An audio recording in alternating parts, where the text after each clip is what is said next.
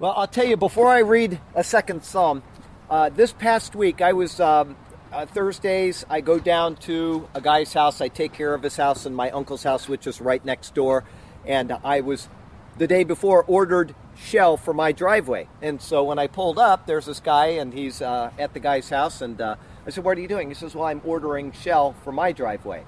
And uh, I said, Oh, gee, I just ordered some through somebody else. And somehow it came out that the, the driver is a Christian. So we're talking, and uh, eventually the guy that owns the house said to him, Oh, Charlie's a preacher. And um, uh, he said, Really? He said, You know, I want to tell you how I met the Lord. He said, I didn't know him. I didn't have any relationship at all with Jesus Christ. And um, I had a uh, son that was. Uh, had something wrong with him where he had to have an incision here and something inserted into his body. And uh, he, it was life threatening, and they didn't even know that if he would live. And uh, his father said to him, Well, have you tried church? And uh, he said, No, I never have. And so he went to a church that I'm not even familiar with, the Assembly of God down in uh, Venice. He went down there and uh, he said, The guy was preaching. He stopped right in the middle of the sermon, walked over and prayed for the child, and uh, went back and finished his sermon. And um, the next day he got up and his son was crawling around on the floor and that thing had fallen out.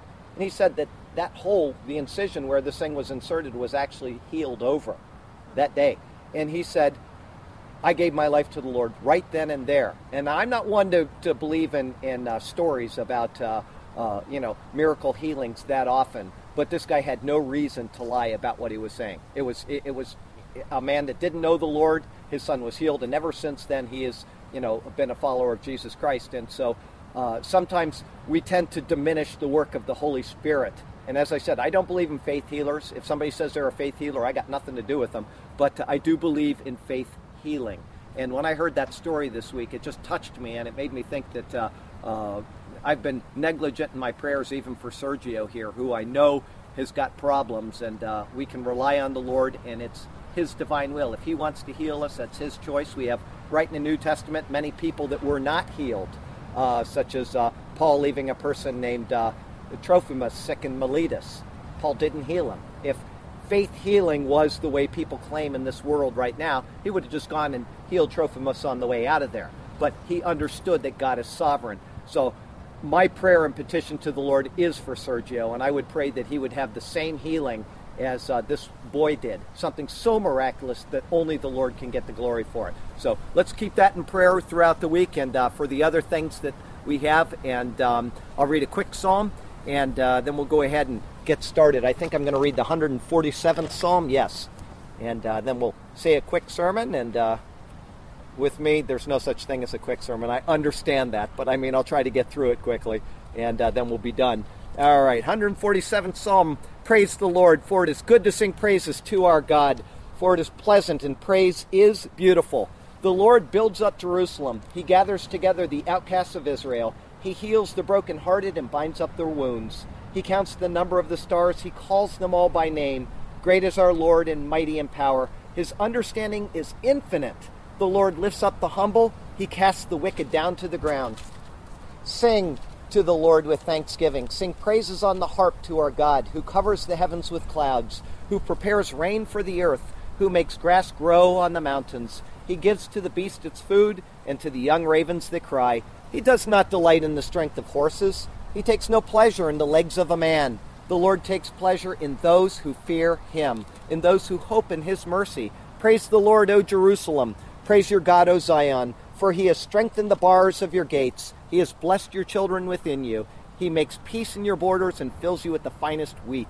He sends out his command to the earth. His words run very swiftly. He gives snow like wool. He scatters the frost like ashes. He casts out his hail like morsels. Who can stand before his cold? He sends out his word and melts them. He causes his wind to blow and the waters flow. He declares his word to Jacob, his statutes and his judgments to Israel. He has not dealt thus with any nation, and as for his judgment, judgments they have not known them. Praise the Lord. Today's sermon is on the Nephilim in Genesis 6, 1 through 4. And it is four verses. They have led to a ton a ton of anger and bitterness between the opposing views of these particular verses. And unless you're aware of what all the hubbub is about in these verses, you might wonder, well, why are you even worrying about that? It may seem a little bit intriguing, but these verses are a little bit difficult to follow. Let's read them first, and then we're going to analyze these four verses. Here they are. Now it came to pass when men began to multiply on the face of the earth, and daughters were born to them, that the sons of God saw the daughters of men, that they were beautiful, and they took wives for themselves of all whom they chose. And the Lord said, My spirit shall not strive with man forever, for he is indeed flesh, yet his days will be 120 years. There were giants on the earth in those days. The word giants is the word Nephilim. And also afterward, when the sons of God came into the daughters of men, and they bore children to them. Those were the mighty men who were of old, men of renown. Today, we're going to look at the two most prevalent views of these particular verses and which one is right and why. And when I do this, I don't want to sound condescending and I don't want to personally malign another Christian. His name is Chuck Missler. Um, but he is the main proponent of the opposing view. And I actually read a lot of his articles. I've read him over the years. But in this particular issue, I believe he is completely wrong. But what I'm going to do is stick to his analysis of these views because he is the most vocal proponent of them. And also, as I say time after time when I speak, please don't just believe me because I'm saying it. And don't believe Chuck Missler without uh, checking what he says either. The Bible has truth in it, and there is only one truth, and that is God revealing himself to us. In the end, our opinions simply don't matter. What God is trying to tell us is what matters. The question is, what is the Bible about? There's no single answer to that question. The Bible tells us of the mind of God. It tells us of the work and the person of Jesus Christ. It tells us of the state of man. It shows us the way of salvation and it shows us the path to destruction. It details all kinds of things, one of them being the redemption of mankind. The Bible is not about angels. Angels are mentioned in the Bible, but they are a secondary subject area. Rather, they come in as participants in the overall drama of the Bible. The Bible isn't about Babylon. Again, Babylon is mentioned. It's a very important concept in the Bible, but it is not about Babylon.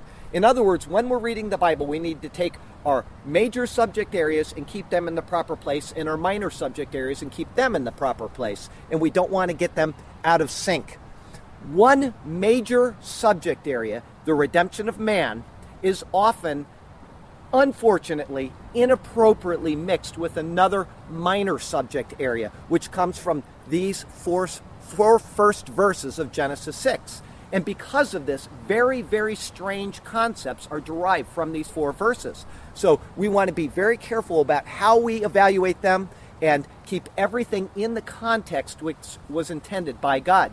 Our text verse for today is 2 Corinthians 6 14 and 15. Last week it was 2 Corinthians 6 16. So you can see these particular verses that I'm giving as text verses really fit in with Genesis 5 and 6. Here's what it says Do not be unequally yoked together with unbelievers. For what fellowship has righteousness with lawlessness? And what communion has light with darkness? And what accord has Christ with Belial? Or what part has a believer with an unbeliever? So may God speak to us through His word today, and may His glorious name ever be praised. Our first major area of thought today is the sons of God and the daughters of men. These are verses 1 and 2 of chapter 6. Before we start looking through today's verses, because they're so controversial, we would be showing immense wisdom by going back and reviewing the previous five chapters to look for the progression of things. If we don't, we are going to violate the third, fourth, and fifth of our top five Bible interpretation rules context, context, and context. Chapter 1 gives us an overall view of the six days of creation. On the sixth day, man is created, at which time God proclaimed everything very good, or as he says in Hebrew, tov meod. Let's note right here that angels are not mentioned in this creation account at all. The focus is on God, the visible creation, and man. After noting that God's rest is established on the seventh day of creation, chapter 2 becomes a detailed insert into that sixth day of creation. The creation of man, the Garden of Eden, the creation of woman, and various other details are given in chapter 2. As with chapter 1, man and God are the focus of these chapters. Actually, I should say God and man, but it's from man's perspective. Chapter 3 details the temptation and the fall of man, the curse of the serpent, the sentencing of the man and the woman, and man's exile from Eden, which is all a very ghastly business, but once again, man is the focus of this particular account and his relationship with God. Then we get into chapter 4, which provides insights into the birth of Cain and then Abel and the murder of Abel. And immediately after that account, it jumps directly into the account of Cain and his lineage, deriving from Adam through Cain down to the eighth man from Adam. During this account, there is one particular name which seems to appear for almost no reason at all. And we were talking about this in a Bible study a week and a half ago. It was the day uh, right after we had done the, the previous week's sermon. And I said, I mentioned this person's name three times at least in order for you to remember it. And one of the guys, uh, it was Jim. You said, "Remember that what you said?" You said, "Well, I don't remember you saying that three times." I watched the sermon yesterday. He got it uploaded. I mentioned it eight times. That's how important uh, this name is. Okay. Anyway, here's what it says in verse 22. Abruptly and without explanation, it says this: "And the sister of Tubal Cain was Naamah." At the end of the Cain account, it suddenly shifts again. And Adam knew his wife again, it says, and she bore a son and named him Seth. For God has appointed another seed for me instead of Abel, whom Cain killed. And as for Seth, to him also a son was born, and he named him Enosh. Then men began to call on the name of the Lord. All of this details the history of man on earth, and it is the focus of what we've read. All of it included types and pictures of the coming Christ almost every verse that I've read at one point or another, I've said, see how this points to Jesus Christ. Chapter 5 then gives the record of the first 10 people in Jesus' lineage from Adam down through Seth and all the way to Noah. And this is about the history of man on earth. And it is being set in direct contrast to the preceding chapter, which is the line of Cain. So you have the line of Cain, then you've got the line of Seth, or coming from Adam through Seth and then down to Noah. These records, these genealogies, and these generations have been very carefully recorded for us, and then they've been very strategically placed in the Bible. And we've evaluated them in these past months and have been shown that direct contrast between the two groups of people. Any attempt then to insert something beyond what we have evaluated into chapter 6 would be to completely misuse the Bible. The Bible so far is progressively revealing God's workings in and through His creation for the good of man and for the redemption of mankind. And as we saw in chapter 5, the gospel is actually recorded in the names of those 10 people from Adam down to Noah. We've seen the doctrine of divine election begin in the Bible, where God chooses the second of something over the first of something. And this pattern, as I said last week, will continue all the way through the Bible, even to the very last pages, but it will become as clear as crystal before we leave the book of Genesis. And we've also been introduced into the concept of acceptance by God being based on faith and not on works. We've also seen God's mode of salvation, which is it being initiated by Him and it being completed by Him. And everything in between is a gift from Him. All of these concepts and many more we've pulled out of the first five chapters of the books of Genesis. Now we go to chapter 6, verses 1 and 2. It says, Now it came to pass when men began to multiply on the face of the earth, and daughters were born to them, that the sons of God saw the daughters of men, that they were beautiful. And they took wives for themselves of all whom they chose. As I said now, the only way to properly analyze these two verses is to look to the preceding verses. If we attempt to insert anything else except what has been presented by God, and very detailingly at that, then the rest of the Bible, and I mean this sincerely, the rest of the Bible will be up to our own whims and our own desires. We have departed from the presence of the Lord, and we have gone into the land of Nod, wandering aimlessly with a in a book without any solid support and without any solid foundation. As time progressed, and as we've seen in chapters 4 and 5, men began to multiply on the face of the earth. And the only names recorded so far are the only ones that are relevant to the big picture. There were many, many more. Remember what each account said in Genesis chapter 5 and this person had sons and daughters. And then we get the next name, and this person had sons and daughters. Based on the number of the years recorded and the age to which these people lived, there could have been hundreds of millions or even billions of people. And yet only 27 are mentioned in the first five chapters of the Bible. In what is also obvious and in a repetition of these verses, it says, and daughters were born to them. Yep, men and women being born, living, marrying, and they're dying. All things that continue on even to this day. None of verse 1 that I've read has brought any difficulty to scholars of the Bible. But all of a sudden we enter verse 2. And the overexcited mind and unclear thinking of sensationalism steps in to divide the sea of reason. On the right, we have the waters of drawing right out of the context to interpret the Bible. And on the left, we have the sea of insertion into the deep waters of the extraordinary. We've come to this dividing chasm, and we have to decide which body of water are we going to divide into. Let me read you verse 2 again. That the sons of God saw the daughters of men, that they were beautiful, and they took wives for themselves of all whom they chose. Now we've arrived, and I mean this sincerely. Chapter 6, verses 2. We've arrived and we need to decide. Right now is the time how we perceive the rest of the Bible concerning the redemption of man, prophecy, the classes of the species that God has made, and whether the Bible stands alone or not. And a host of other issues revolves around four words in that verse the sons of God. Remember what I said insert anything beyond what is given in the first five chapters, and you have completely misused the Bible. The Bible is God progressively revealing himself in his workings through his creation for the good of man and towards the redemption of mankind. The sons of God then must, by default, have been mentioned right here in the preceding five chapters, or explained in detail in these verses, or we are inserting presuppositions and we are not drawing out conclusions. Who are the sons of God? Now, what I'm going to do is I'm going to stop pursuing the correct answer right now, and I'm going to go to a completely different view than the right one, and then I'm going to refute what was presented.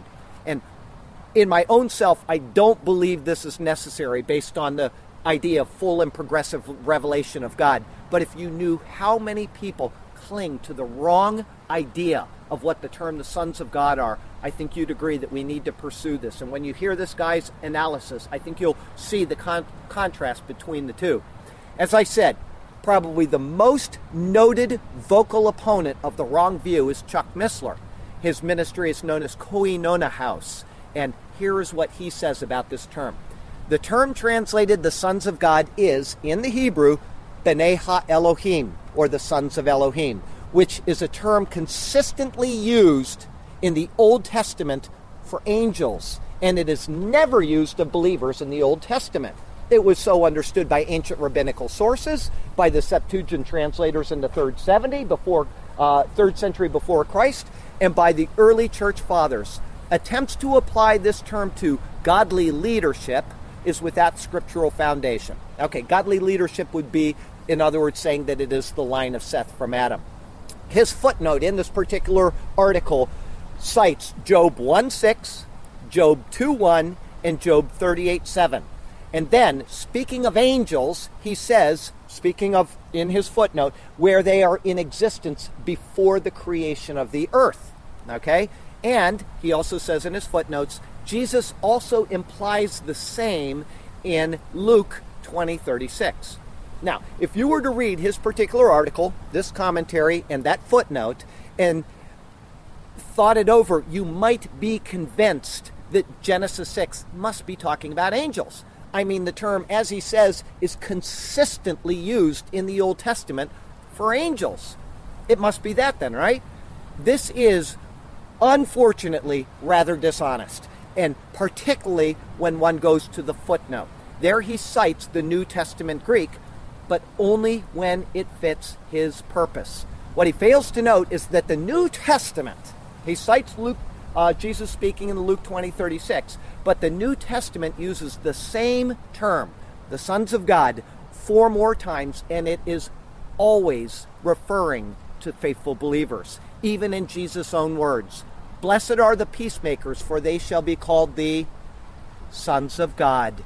Throw in the term children of God, and you have 10 more times. If you throw in variations of children of God, you have more and more times. And even the very verse which Mr. Missler cites in the New Testament does not agree at all with his own presentation. He cited Luke 20 36. We're going to read it together. But those who are counted worthy to attain that age and the resurrection from the dead neither marry nor are given in marriage, nor can they die anymore, for they are equal to the angels and are sons of God, being sons of the resurrection. His inclusion of this verse has two errors. First, it never says that we will be angels, it says we will be equal to the angels. But then he explains exactly what this means. They won't marry and they can't die anymore. Being like angels simply means that we won't marry and we will be what's called ev eternal, having a beginning but no ending. And secondly, being a son of God from a human perspective, according to Jesus' own words, means that we are sons of the resurrection. This means that any human being ever in the history of humanity who is saved and is resurrected is by default a son of God, just as Paul and John speak of in their own letters. Missler has made what we call a category mistake by equating the sons of God with angels in his passage from Luke. And going back to Genesis 6, I said earlier that we should analyze this based on what has already been presented, unless something new is fully explained when it's presented the term sons of God is given only three other times in the entire Old Testament, and Missler cited all of them Job 1 6, Job 2 1, and Job 38 7.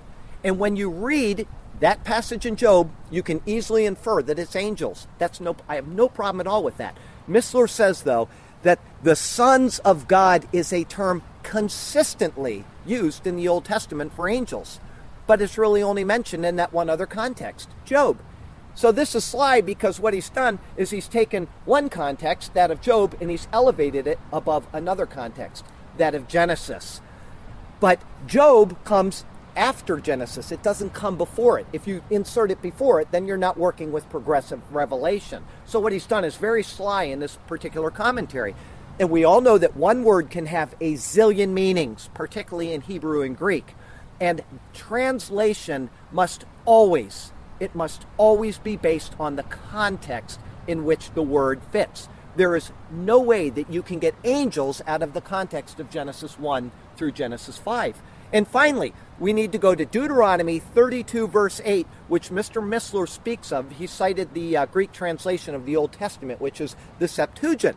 It says there, when the Most High divided the inheritance to the nations, when he separated the sons of Adam, he set the boundaries of the people according to the number of the children of Israel.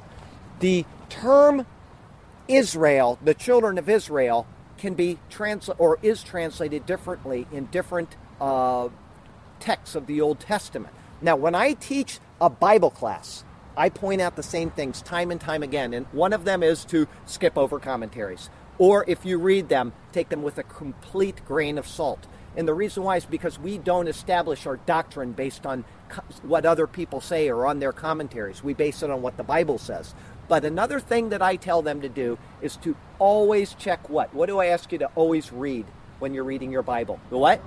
The footnotes. Absolutely. The reason why is because footnotes are not commentaries, but they provide the most valuable insights into a variety of things. In the case of Deuteronomy 32 8, which he is using to support his idea, it says angels of God instead of children of Israel in one translation. But some others say sons of God. In other words, you have Greek translations of the Old Testament, you've got the Hebrew of the Old Testament, and you've even got Latin versions. And all of them say something different. And this is a really big mess. What, what does that mean? Well, one thing is for certain that we can deduce from that that the term the sons of Israel was believed by someone to mean the same thing as the sons of God. And it's most likely that others took the term the sons of God to mean angels of God. So the question is, which is it? When you're looking at a poem like Deuteronomy 32, which is the entire chapter is a poem, you can't take a single verse and come to a conclusion. But you got to look at the entire thing. And it's apparent that it is speaking in Deuteronomy 32 about men, not about angels. And in fact, in verse 3, when speaking to Israel, it says, Is he not your father who bought you? Has he not made you and established you? So, even as you can see right here in Deuteronomy, the concept of the father son relationship is based on God's people, whom he has sovereignly chosen and redeemed. These are the sons of God, just as they are throughout the entire New Testament, without any exception.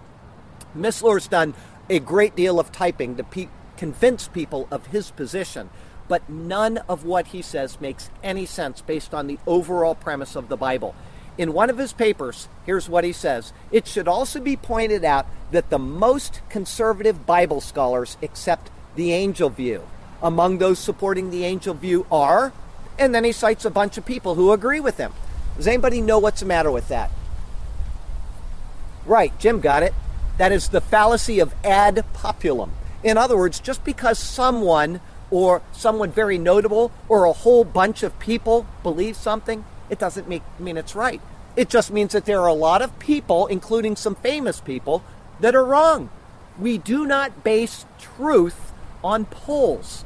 In fact, Mr. Missler makes so many fallacies in his argument saying that these are angels, and if you know how to detect them, that you can pare his entire argument down to a few incoherent sentences. We could go on for hours with the breakdown of his ideas, but we'd be here all night long. There are only two options to who the sons of God are based on the preceding five chapters of Genesis either the line of Cain or the line of Seth. And the Bible has already shown us that it's the line of Seth. The main focus of chapter 4 is the line of Cain. But then at the very end, it moves to the line of Seth. And immediately it says, right there at the end of 4, in the line of Seth, then men began to call on the name of the Lord. And it should be painfully clear that calling on the name of the Lord is being equated with the line of Seth in contrast to the line of Cain. So let's finish this verse before we move on. The sons of God saw the daughters of men that they were beautiful, and they took wives for themselves of all whom they chose. The sons of God, meaning the line of Seth, saw the daughters of men. We are one species with two genders. Genesis has already taught us that. The problem isn't that angels are intermarrying with humans. The problem is that the sons of God are marrying with women based on their beauty, regardless of who they marry. Now let's go back to chapter 4 and that most peculiar verse. And the sister of Tubal Cain was Naamah. If you can reach back into your memory, the meaning of her name is loveliness. The meaning of her name explains the seemingly purposeless addition of her into that account. Out of the billions of possible people that lived on Earth during those 1656 years, only 27 people were mentioned.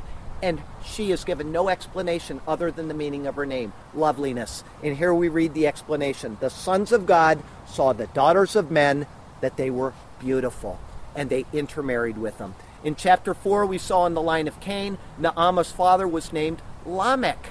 And in chapter 5, in the line of Seth, Methuselah's son was named Lamech. Both Naamah and Methuselah from these two different lines are in the eighth generation from Adam. And although the Bible does not say this, the implication is that Methuselah probably or could have named his son Lamech after the name of his father in law from the ungodly line.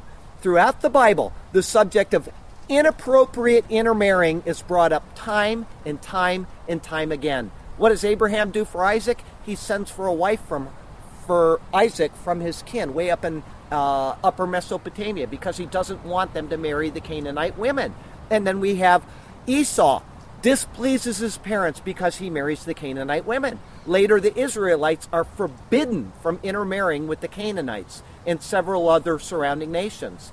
Solomon intermarried with women from many nations, and as it says right there in the Bible, that his wives turned his heart after other gods, and his heart was not loyal to the Lord his God.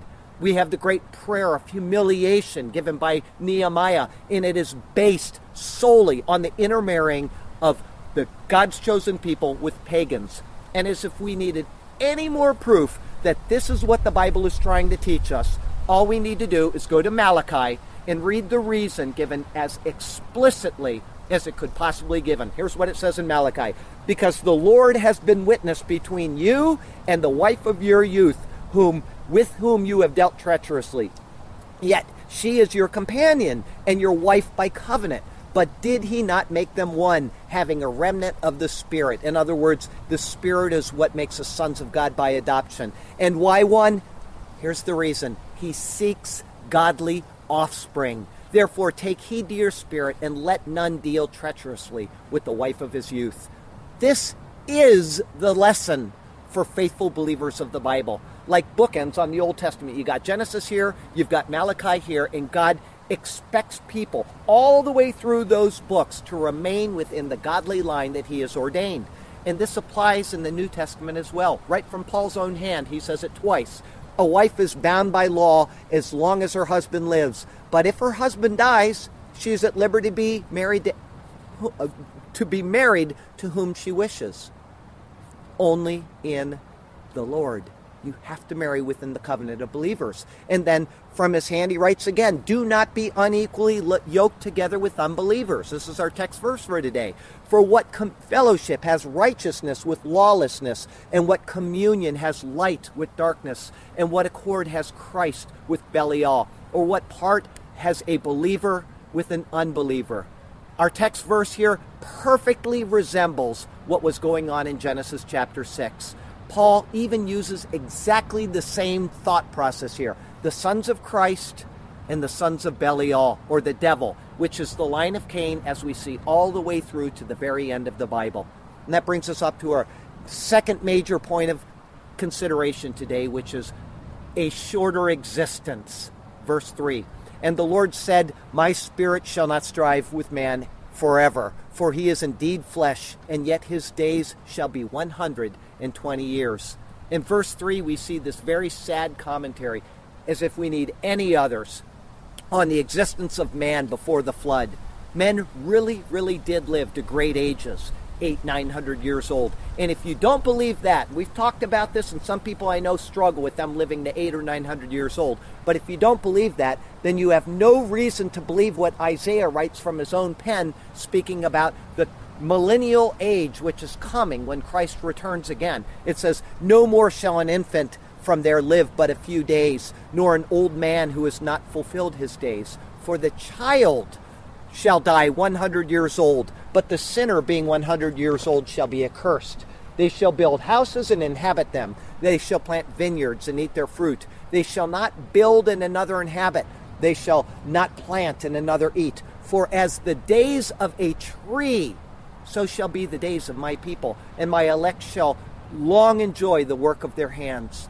You know, we got these giant sequoias out in California, Sequoia National Forest, live to be 3,500 years old, and that's how they, old they are now. They have no idea how long they'll continue on. They were around when Moses was receiving the law from God on Mount Sinai. And he says that people will live to be the age of a tree sometime in the future. Because man shunned God's will, he promised to cut their years approximately eightfold to only 120 years. Eventually, this was cut by another three or threefold or another third, so that the Psalms record that our years are 70 years, or if we are exceptionally strong, 80 years. And nothing has changed since that was penned by Moses in the 90th Psalm. It's the oldest psalm in the Bible, and he's writing that 3,500 years ago, saying that someday in the Bible it tells us we will live as long as that psalm was written ago, 3,500 and plus years. I just, it's unbelievable to think, but yes, I do believe that's true. The reason our years were cut short, though, to eight, 70 or 80 years, is because look at what we can accomplish in wickedness in those few short years. You think of Adolf Hitler, and you think of Joseph Stalin, both of them died around 50 or 60 years old. And in those few short years, the amount of wickedness that we can produce, just think about how wicked people could become when they're bent on evil and they're eight, 900 years old. Our third thought today is the Nephilim, which is verse 4. There were giants on the earth in those days, and also afterward, when the sons of God came in to the daughters of men, and they bore children to them. Those were the mighty men who were of old men of renown. The term translated giants here is the word Nephilim, and it's often simply transliterated that word. If you've ever read the NIV, instead of saying there were giants on the earth, it says there were Nephilim on the earth in those days. Nephilim, the term, is used almost exclusively by people believing in angels sleeping with men. And the only reason why I can think they do that is because it just sounds cool. I, I can't think of any other reason why they just don't go with the, the standard translation. But the term Nephilim is not some extra special word, it means fallen ones. And if you follow the Hebrew back, it actually means the Orionids, meaning the constellation Orion. These people were pagan worshippers of the stars. They were fallen because of that. The Nephilim are fallen ones. And that term is explained in the Bible as giants. It's explained there in Numbers 13, verse 33. It says, The land through which we have gone as spies is a land that devours its inhabitants, and all the people whom we saw in it are men of great stature. There we saw the Nephilim or giants as it's translated. The descendants of Anak came from the giants, and we were like grasshoppers in our own sight, and so were we in their sight. We don't need to search for any other explanation of what these people were like when the Bible gives it to us. They were very large people, they were people of great stature. But people try to find other explanations for these things. The description is given. We don't need to do that. And there are other accounts of very large people in the Bible who descend from other groups. And each group is given its title by the people they descended from. Here are some other groups of people that were considered giants. You have the Anakim, you've got the Emim, you've got the Zamzummim, the Rephaim, and even the Plishtim, or the word we use today is Philistine. And who came from the Philistines? Goliath. You know, we all know the story of this great man of stature. He is the same type of person. So the question is, who were these giants and where did they come from? In my own thinking, I hate to tell the sensationalists this, but it is not a very hard nut to crack. Even in modern times, we have exceptionally large people around us. Admittedly, many of them are genetic defects, but many are the result of purposeful breeding. We go back to verse 6 2 and we get the answer that the sons of God saw the daughters of men, that they were beautiful, and they took wives for themselves of whom they chose and things are absolutely the same now as they were back then. How many times have you heard somebody say, two good looking people getting married, they are going to have beautiful children? Or, boy, are they going to have a basketball star? Why do we do that? Because we know what the result of two sets of good genes is going to produce. And we do exactly the same thing with plants, we do it with trees, and we do it with animals. If we look at the advances in DNA, they have gone back and they have identified 14 breeds of dogs that every single dog on earth comes from. And eventually you can go back to the two original dogs. But those 14 breeds we have identified through DNA. And from them, we now have over 400 breeds of dogs, and we pop out new ones every single year. We breed them into the massive, the mastiffs, which are uh, 300 plus pounds in that one breed of dog that gets seven feet tall. And then we have all the way down to the little teacup chihuahuas. You can fit them inside of a coffee cup and they weigh a couple of ounces. So it's not a hard nut to crack when we look at what's going on in the world when people are purposely breeding. And when people live to be eight or nine hundred years of age, they could, within just a couple of generations, have produced immensely large people. And even now, we live only to 70 years or so. World records are set by our children year after year. They keep breaking world records because people are being genetically engineered for physical greatness. If you've seen these basketball stars, they've got shoes this big. And I, seriously, it's a very common thing now. Where 30 years ago, they all had regular sized feet because these people are marrying, they're getting bigger and bigger. The Nephilim are large because they were bred large at the expense of faith. And even to this day, families choose the road of success in exceptional gene development over godly husbands and godly wives. This then is the explanation for these giants. It is the only avenue which rightly handles those first five chapters of the Bible based on progressive revelation of what God is trying to tell us. When it says that these were mighty men of old, men of renown, it is a statement that we could use of any of our finest military people, our greatest basketball stars, or any other person that the world idolizes because of their high breeding and their superior abilities. The commentary then matches the commentary of today a godless world which looks to the flesh rather than God for direction.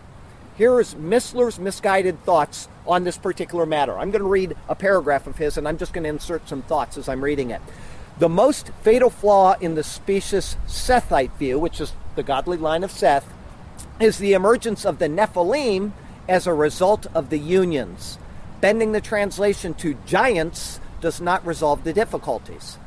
Of course it does. This is my thoughts, Chuck, because the Nephilim are described as giants. I mean, hello, the Bible does it right there. Missler continues, it is the offspring of these peculiar unions in Genesis 6 4, which seems to be cited as a primary cause for the flood. My thoughts this is absolutely false. The Bible says exactly why the flood came about. Here's what it says The wickedness of man was great in the earth, and that every intent of the thoughts of his hearts was evil continually, only evil continually. Missler continues Procreation by parents of differing religious views do not produce unnatural offspring. Me. No, but selective breeding does. Missler. Believers marrying unbelievers may produce monsters, whatever that means, but hardly superior, superhuman, or unnatural children. My thoughts. Nothing. There is not a single word in the Bible that says they were either superhuman or unnatural. He simply makes these things up as he's going along. Missler, it was unnatural procreation and the resulting abnormal creatures that were designated as a principal reason for the judgment and the flood. Again, this is my thoughts. It is a complete falsity and one which fails to take into account the Nephilim after the flood. In other words, if the Nephilim appeared after the flood and destroying them was the purpose of the flood, then God failed in his, in his attempt. You see the logic there? It's just it's bad handling of the Bible. Seeing as how we're looking over the issue, I'm going to give you a couple more verses from the Bible that he uses, and I'm going to show you how he misinterprets the Bible. And this is important so we can understand how to do these things. One of them is from Daniel 2:43. It speaks about the intermingling of certain groups of people, and it is used by these people as a source text for angels marrying humans and having sex with humans. All right, here is how it is translated first from the New King James Version. The NIV, I'm going to give you that translation as well, and they will never cite the NIV. And the reason why is because it completely blows their case. Here's what it says in the New King James Version As you saw iron mixed with ceramic clay, they will mingle with the seed of men, but they will not adhere to one another, just as iron does not mix with clay. Okay, it sounds kind of spooky. Something's mingling with the seed of men.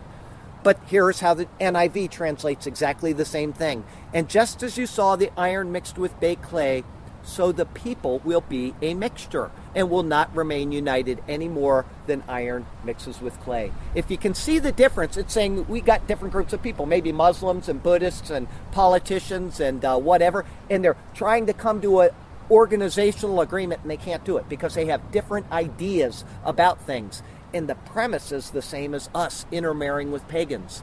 It's not that they're not human beings and they don't deserve Jesus Christ as Lord and Savior, but until they come to Jesus Christ, you have different priorities and you have different goals, and that is why these things aren't mingling together. The book of Jude has certain things that uh, Missler cites. I'm going to read you this, and I'm going to tell you how he misuses it. Here's what Jude says. But I want to remind you, though, that you once knew this that the Lord, having saved the people out of the land of Egypt, afterward destroyed those who did not believe. Verse 6 And the angels who did not keep their proper domain but left their own abode, he has reserved in everlasting chains under darkness of the great day. Verse 7 As Sodom and Gomorrah and the cities around them, in a similar manner to these, having given themselves over to sexual immorality and gone after strange f- flesh, are set forth as an example, suffering the vengeance of eternal fire. Now, Missler will take verse 6 that I read, which is speaking about the angels leaving their proper abode, and he will tie it in with verse 7, which is speaking of the sins, the sexual sins of Sodom and Gomorrah. But what he's done is he's taken two verses out of a litany of verses that are giving an example about uh, uh, mingling believers with non believers, and instead of saying, joining it with the Israelites, you know, being disobedient, he joins it with the sexual sins. This is bad handling of the Bible. And this is what I'm trying to tell you is that we need to make sure that when we take something, we have to take it in the overall context and not pull out individual verses.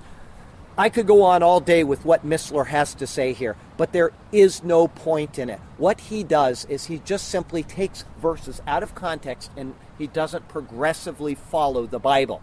Okay? So, I have been flapping my gums here for about 35 or 40 minutes on this particular set of verses, only four verses, and I know that it's a little tedious and it's what most people couldn't care diddly about.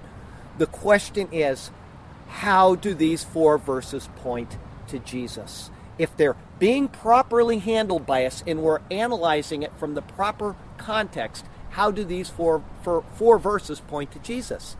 Well, let's remember that Jesus Christ is the God man. He was born of a virgin, he was born of the Holy Spirit. God is the creator, and he is designated that things reproduce after their own kind. We don't have dats because dogs don't breed with cats. We don't have melephants because mice don't breed with elephants. And even moose don't breed with elephants. We don't have zales because zebras don't breed with whales. This is how God created things to produce after their own kind. There is one exception in the entire Bible to this, and this is God being made in, or man being made in God's image, and then God uniting with man in the womb of Mary and producing the God man, Jesus Christ. This is the exception that the Bible is trying to tell us in order to redeem us out of our fallen state.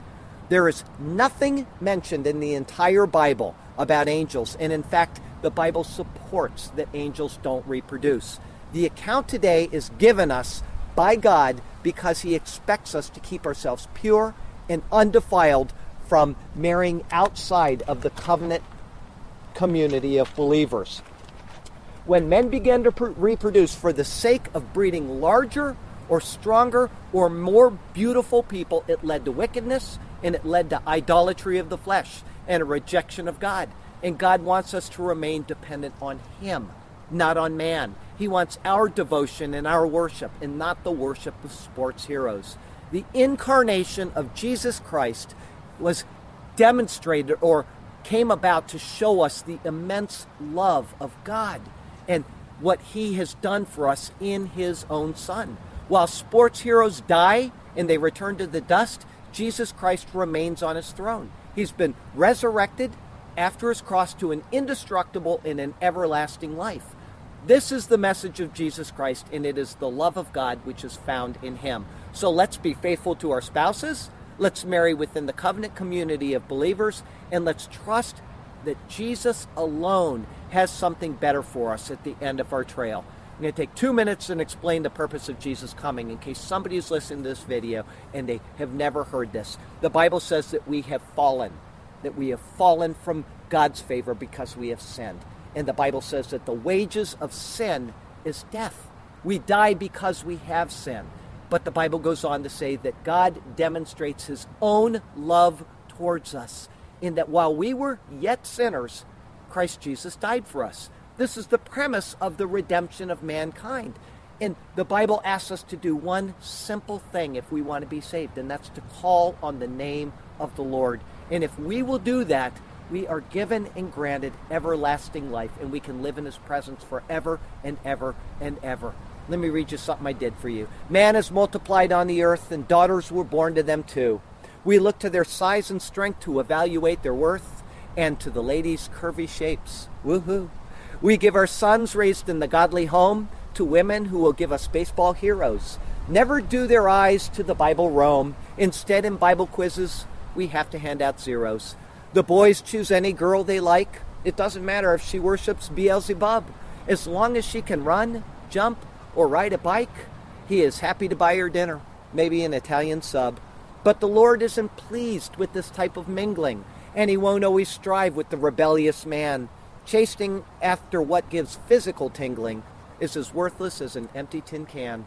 Our days are num- limited to less than before, because with many years comes the multiplication of sin. But even now, in years 10 and three score, we can really do ourselves in. We produce giants for the courts and the field, and we look for supermodels, our children to yield. They will be mighty men and superwomen, you see. In another generation, we'll have Super Bowl heroes. Never mind their soul that lasts for eternity. Never mind their Bible scores, which are all zeros. I would suggest before you decide to give your children an unholy bride that you would consider what displeases God and keep away from banishment to Nod. Instead, be as faithful as his son was to you. He gave his life. Yes, he is faithful and true. Cling to the cross in your average wife or your bushy bearded husband for all of your life. Handsome or beautiful or not, they reflect God's Son and are worth more than a million Super Bowl heroes. Eternity waits for you to have fun, so keep yourself from the Bible score zeros. Hallelujah and amen. Thank you, Lord, for allowing us to look into your word. Thank you for showing us that we are sons of a God through adoption, and it is by faith in Jesus Christ that we are adopted. Thank you for the resurrection and the promise of eternal life in your glorious presence, all because of the work of Jesus Christ, our Lord and Savior. And thank you for bringing the people out here, even on a very cold day, to worship you and to serve you and to praise your glorious name. We love you and we do praise you in Jesus' name. Amen.